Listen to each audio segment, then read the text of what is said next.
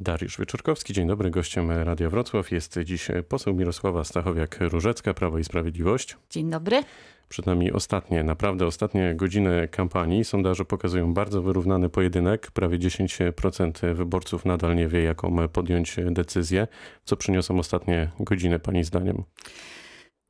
No ja jestem przekonana, że w niedzielny wieczór będziemy świętować zwycięstwo, dlatego że i do tego namawiam wszystkich Państwa, zwłaszcza tych niezdecydowanych, żeby po prostu sobie zrobili taki prosty rachunek, przyjrzeli się programom, temu co proponuje Pan Trzaskowski, zresztą przypomnę, zaproponował to w, u schyłku pierwszej tury na kilka godzin przed ciszą wyborczą, no naprawdę jakby to młodzież powiedziała słabo, a programowi Andrzeja Dudy i po prostu porównać co proponują, sprawdzić co za nimi, jakie środowisko, co to środowisko polityczne prezentowało przez lata, więc PSL z Platformą Obywatelską i Prawo i Sprawiedliwość przez ostatnie pięć lat, jak się życie po prostu Polaków zmieniło i z takim rachunkiem, z taką listą, bo jestem przekonana, że będzie pracowała na korzyść Andrzeja Dudy, iść do wyborów i zakreślić Andrzeja Dudę. A czy syn Jarosława Gowina też jest tą osobą, którą by pani przekonała? Bo on wyraźnie od kilku tygodni mówi o tym, że absolutnie nie. On jest za Rafałem Trzaskowskim. No cóż, nie miałam przyjemności poznać syna pana Gowina, ale, ale jestem przekonana, gdybyśmy opinie? się spotkali, to jestem przekonana, że po godzinie rozmowy jednak bym go może przekonała. Ale to, to jakiego jest, argumentu ale by pani szanowni użyła? państwo, no to, to prawda, dorosły człowiek ma prawo decydować jak chce. Trochę tego zaangażowania w kampanię nie rozumiem, bo przecież chyba ma świadomość, jakie nazwisko nosi, że to będzie wzbudzało zainteresowanie mediów. No widocznie, widocznie wpisał się w to z pełną świadomością. No takie rzeczy się zdarzają w rodzinach. To jakiego argumentu by pani użyła, gdyby pani rozmawiała z tym młodym człowiekiem? Ale już też dokładnie, nie takim bardzo młodym. Dokładnie takiego samego jak ten, który państwu proponuje. Naprawdę na spokojnie i bez emocji. Warto przeanalizować to wszystko, co Prawo i Sprawiedliwość wspólnie z prezydentem Andrzejem Dudą przez ostatnie pięć lat dla Polaków zrobiło. I, i takie, tak, taka decyzja, że warto, abyśmy to kontynuowali. Ja chcę podkreślić, że mitem moim zdaniem jest i takim trochę, trochę manipulacją opowiadanie prawda, pana Trzaskowskiego, że będzie ponad podziałami, będzie budował zgodę. No bo jak zgoda Mm, e, e, może być budowana z tym środowiskiem politycznym, no to przez ostatnie lata w parlamencie widzieliśmy bardzo wyraźnie, a to zajmowanie mównicy i, i totalna opozycja, to teraz prawda w Senacie, nawet przy ważnych projektach, ważnych dla Polaków po prostu, nie dla kampanii wyborczej, mm, e, taka ewidentna obstrukcja, więc naprawdę nie warto, żyjemy w trudnym czasie, czasie, gdzie mamy pandemię koronawirusa, ważne gospodarcze tematy do rozstrzygnięcia i do rozwiązania. Warto, żeby prezydent naprawdę współpracował z rządem. A czy prezydent Andrzej Duda też był prezydentem zgody przez minione pięć lat? Oczywiście. W stu procentach? Ależ oczywiście. To zadam inaczej pytanie. Jaki w ogóle powinien być prezydent e, naszego kraju, Pani zdaniem? Jaki, jakie powinien mm, podejmować decyzje? E, jaką powinien pełnić rolę? No prezydent, jak Państwo wiecie, ma bardzo silny mandat, ponieważ rzeczywiście wybierany jest w wyborach bezpośrednich i konkretnie na jednego bądź drugiego kandydata naprawdę Polacy głosują, zakreślają go z imienia i nazwiska. Głosują na człowieka, nie na środowisko polityczne i to jest, i to, jest to przesłanie, jakie na barkach prezydenta mm, prawda, spoczywa, czyli musi mieć tę świadomość, zwłaszcza kiedy w drugiej turze stara się o głosy i kiedy już przekonuje wyborców, którzy jednak w pierwszej turze wybrali innego kandydata, y, że naprawdę będzie reprezentował wszystkich Polaków, że musi być ponad te podziały polityczne, musi starać się rzeczywiście jakoś brzmi, tak. Ale oczywiście, że to jest możliwe. Pani taki był prezydent Andrzej Duda przez minionych tak uważam, lat? Tak uważam. Uważam, że te zadania, które spoczywają w sensie takim merytorycznym na prezydencie Polski, czyli polityka zagraniczna, kwestie bezpieczeństwa, jego zaangażowanie w bezpieczeństwo militarne, energetyczne Polski i efekty, jakie po tej kadencji widzimy, no to absolutnie piątka z plusem. Tutaj myślę, że nikt nie ma wątpliwości, że ze swojego zadania się nie wywiązał. A współpraca natomiast, z opozycją? Natomiast, no, szanowni państwo, no, zaproszenia i rozmowy dla opozycji były kierowane i czasami z tych zaproszeń korzystali, czasami niestety nie.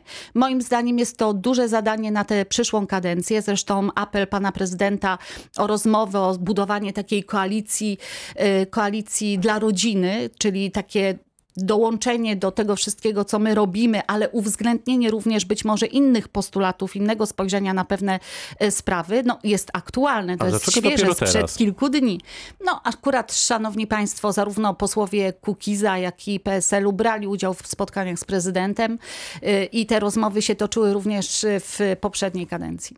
Dlaczego w tej kampanii prezydenckiej na pewno w ostatnich e, tygodniach nie było widać e, pana prezesa Jarosława Kaczyńskiego?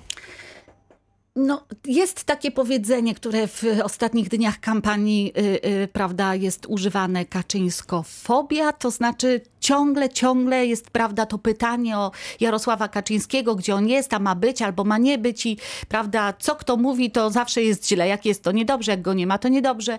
Mm, y, I chcę powiedzieć y, tak, no posłyszałam też y, takie pomysły, że przychodzi czas na kolejne pokolenie, na młodsze pokolenie w polityce. Pan Tusk, prawda, gdzieś tam na salonach europejskich, a więc niech pan Kaczyński też już na emeryturę, tak mówi Trzaskowski, pora na nas, prawda, pokolenie 40 plus, nie wiem, nie wiem, czy to, czy to dokładnie e, o to chodzi. No, no to, to, to naprawdę niepotrzebne. Niepotrzebne dlatego, że pan Tusk, i chcę to wyraźnie, wyraźnie powiedzieć, wybrał, mimo że obiecywał, że ważniejsze zadania ma do zrobienia w Polsce, wybrał jednak karierę mm, i stanowiska europejskie. Jarosław Kaczyński dzielnie, prawda, realizuje swój program y, dla Polski i tak długo, jak będzie chciał to robić, zdrowie mu pozwoli, mam nadzieję, że będzie to robił. Jest liderem Prawa i Sprawiedliwości, jest liderem Zjednoczonej Prawicy. Co poszło w tej kampanii nie tak? Czy na przykład e, słowa o Krakówku, Warszawce, spór o LGBT, o ideologię LGBT, to wkładamy w cudzysłów, to było potrzebne Pani zdaniem teraz z perspektywy kilku dni? To miało w ogóle jakieś odbicie, znaczenie w sondażach? Podobnie jak brak debaty? Ja myślę, że mm, to, co było trudne w tej kampanii, to przede wszystkim koronawirus. Niestety, ona się stała bardzo długą kampanią, y, w której w na początku dyskusje były nie o programie i nie o pomysłach na Polskę, tylko o to, czy koperty są śmiercionośne, czy nie. Prawda? Pamiętamy to wszyscy. Więc y, zmiana kandydata po stronie Koalicji Obywatelskiej, y, więc ona w tym sensie była trudna, była inna. No i ciągle toczy się w rzeczywistości jednak mm, pandemii i prawda, no, spotkania, które się odbywają na szlaku y, kandydatów, jednego i drugiego, które gromadzą y, ludzi. No sama pamiętam we Wrocławiu kilka razy prosiłam o zachowanie dystansu i zakładanie maseczek. Jakie to przecież było trudne. Ludzie po prostu chcieli być jak najbliżej y, swojego prezydenta, więc to, to są trudne rzeczy. Natomiast y, jak mówię, no szkoda i tu dziękuję y, sztabowi prezydenta Andrzeja Dudy Andrzejowi Dudzie, że jednak starał się, starał się reagować i mówić o tym, co Polaków interesuje. A No to, co pan debaty? wziął w nawias, czyli y, powiedzmy y, również sprawy związane z LGBT, to było, na, to było oczekiwanie, y, oczekiwanie wyborców. Oni na spotkaniach po prostu o to pytają. Szkoda, że tego programu, przypomnę, nie było po stronie pana Trzaskowskiego. A brak debaty?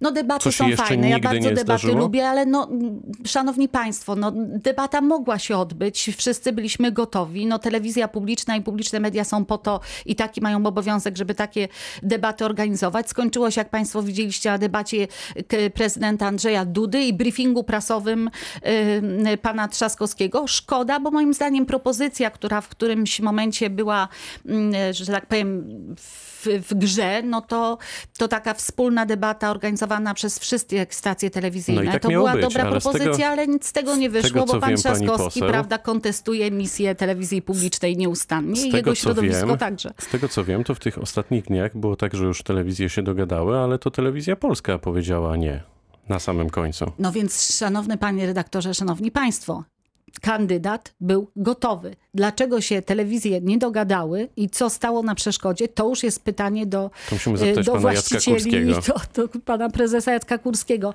Moim zdaniem naprawdę, no myślę, że widać było, że pan Trzaskowski trochę się publicznych mediów obawia, niepotrzebnie zupełnie, bez sensu, no mają swoje mis- misje i swoje zadanie. Trudno, no już to jest historią. No niestety nie, nie mogliśmy obejrzeć takiej bezpośredniej konfrontacji kandydatów, no ale były inne możliwości. Myślę, że wyborcy mogli się zapoznać i ocenić również to podejście i szacunek do widza i wyborcy. To ile z tych e, wszystkich obietnic, e, które słyszymy w ostatnich e, tygodniach, może faktycznie zostać zrealizowanych w ramach kompetencji prezydenta? No to by musiał mi pan podpowiedzieć, o jakie obietnice chodzi, bo rzeczywiście tych y, No, codziennie e, słyszymy, jest sporo. codziennie no, słyszymy. Z jednej strony słyszymy takie populizmy, że będzie, prawda, pan kandydat Trzaskowski budował takie Polskę, prawda, która w zakopie rowy będzie zgoda. Mm, e, No, pff, wiecie państwo, no, no naprawdę, no, powtarzam jeszcze raz, nasze doświadczenie z ostatnich miesięcy, w, choćby w Senacie, wskazuje na to, że możemy mieć uzasadnione wątpliwości, czy rzeczywiście plan jest na to, żeby była zgoda, czy raczej na to, żeby był chaos i brak współpracy. Ja zresztą y, y, uważam, że takim hasłem y, pana Trzaskowskiego w tej zwłaszcza drugiej turze y, kampanii jest y, wszystko się zmienia. Ja przypomnę Państwu na każde pytanie trudne, które jest mu zadawane i gdzie unika odpowiedzi, albo jest mu przypominane, że co innego mówił jakiś czas temu, jak na przykład właśnie kwestie związane z małżeństwami, mm, y, z małżeństwami y, i związkami y, jednopłciowymi, mówił co innego, marzył o tym, żeby być pierwszym prezydentem, który udzieli takiego ślubu. Dziś unika otwartej odpowiedzi na ten temat. No, odpowiadając, wszystko się może zmienić. No więc to jest prosta informacja, szanowni państwo, że mówi, mówi dziś w trakcie kampanii wszystko, żeby przekonać wyborców, ale potem się wszystko zmieni i będzie robił to, co chce. Czy w takim razie, jak tak e, pani słucham, to co się dzieje między Senatem a rządem, to może być namiastka, jest namiastka tego, co mogłoby się wydarzyć, gdyby Rafał Trzaskowski został prezydentem? To chce pani Tak. powiedzieć? Tak, tak uważam. E, A jakbyśmy to porównali do lat e, ubiegłych, kiedy prezydentem był Lech Kaczyński, a rządziła Platforma Obywatelska, to tutaj widzi pani też no, analogię? Właśnie też przypomnę, no takim przykładem, jakie to jest jednak trudne, zwłaszcza tam, kiedy w tylko, zasadniczych tylko sprawach słowo, się bo tam, różnimy. tam tak? jednak wbrew e, obiegowej e, opinii wiele rzeczy wspólnie udało się zrobić. Tak, ale wystarczy przypomnieć, szanowni państwo, i myślę, że wszyscy to pamiętamy, Gruzję. Prawda, jaka decyzja? To jest, to jest właśnie ta działalność na tej, w tej przestrzeni polityki zagranicznej. Y, Jakie były decyzje y, i co zrobił y, prezydent Lech Kaczyński, a jak to kontestowało środowisko wtedy rządzącej Platformy Obywatelskiej Donalda Tuska. Zresztą dziś znowu muszę to powiedzieć, pan Trzaskowski, który prawda powołuje się i odwołuje się do dziedzictwa Lecha Kaczyńskiego, wtedy również kontestował, y, kontestował wyjazd y, i fakt wsparcia dla Gruzinów, którego, na który się zdecydował Lech Kaczyński. Chociaż nie ma tutaj z nami Rafała Trzaskowskiego, to kilka razy e, pani No o ale nim to jest powiedziała. finał kampanii. Jasne, to może jest tak, że wam politykom się nie opłaca po prostu zasypywać tego podziału, bo wy bez siebie nie możecie żyć. To znaczy ani PiS bez PO, ani PO bez PiSu, bo wtedy nie nakręcicie tych wyborców. Nie, szanowni państwo, naprawdę warto y, współpracować i moim zdaniem to jest możliwe. Jesteśmy akurat we Wrocławiu, w naszym lokalnym y, radiu, więc tutaj bardzo y, chyba dobrym obrazem, że współpraca się opłaca, jest współpraca w Sejmiku, prawda, gdzie Prawo i Sprawiedliwość współpracuje z bezpartyjnymi samorządowcami. Wiele nas różni. Y, Różnie te ruchy powstawały i z różnych środowisk politycznych się przecież wywodzą, zwłaszcza bardzo różnorodne jest środowisko bezpartyjnych samorządowców, ale ta współpraca w Sejmiku się udaje i ona jest przede wszystkim, i myślę, że to mieszkańcy Dolnego Śląska zauważają, korzystna dla nich. Dolny Śląsk na tej współpracy, na dobrej współpracy i jego mieszkańcy po prostu zyskują, a więc to jest możliwe. I trzeba pamiętać, szanowni państwo, że to nie szyldy, tylko ludzie stoją za szyldami. Politycy to też ludzie, oni są też różni zwyczajnie. I są tacy, którzy naprawdę potrafią współpracować, są prawda, gotowi do tej współpracy i, i do zasypywania rowów i są tacy, którzy moim zdaniem nie są do tego zdolni. No, akurat pan Trzaskowski, przypomnę, jest wiceszefem y, partii politycznej, więc to obciążenie moim zdaniem też nie będzie bez znaczenia w sytuacji, gdyby został y, prezydentem. Natomiast pan Andrzej Duda ma kolejną kadencję, a więc trochę nowe otwarcie i taką y, pewną swobodę, bo przecież zabiegać czy starać się o wsparcie swojego środowiska politycznego w przyszłości już nie musi.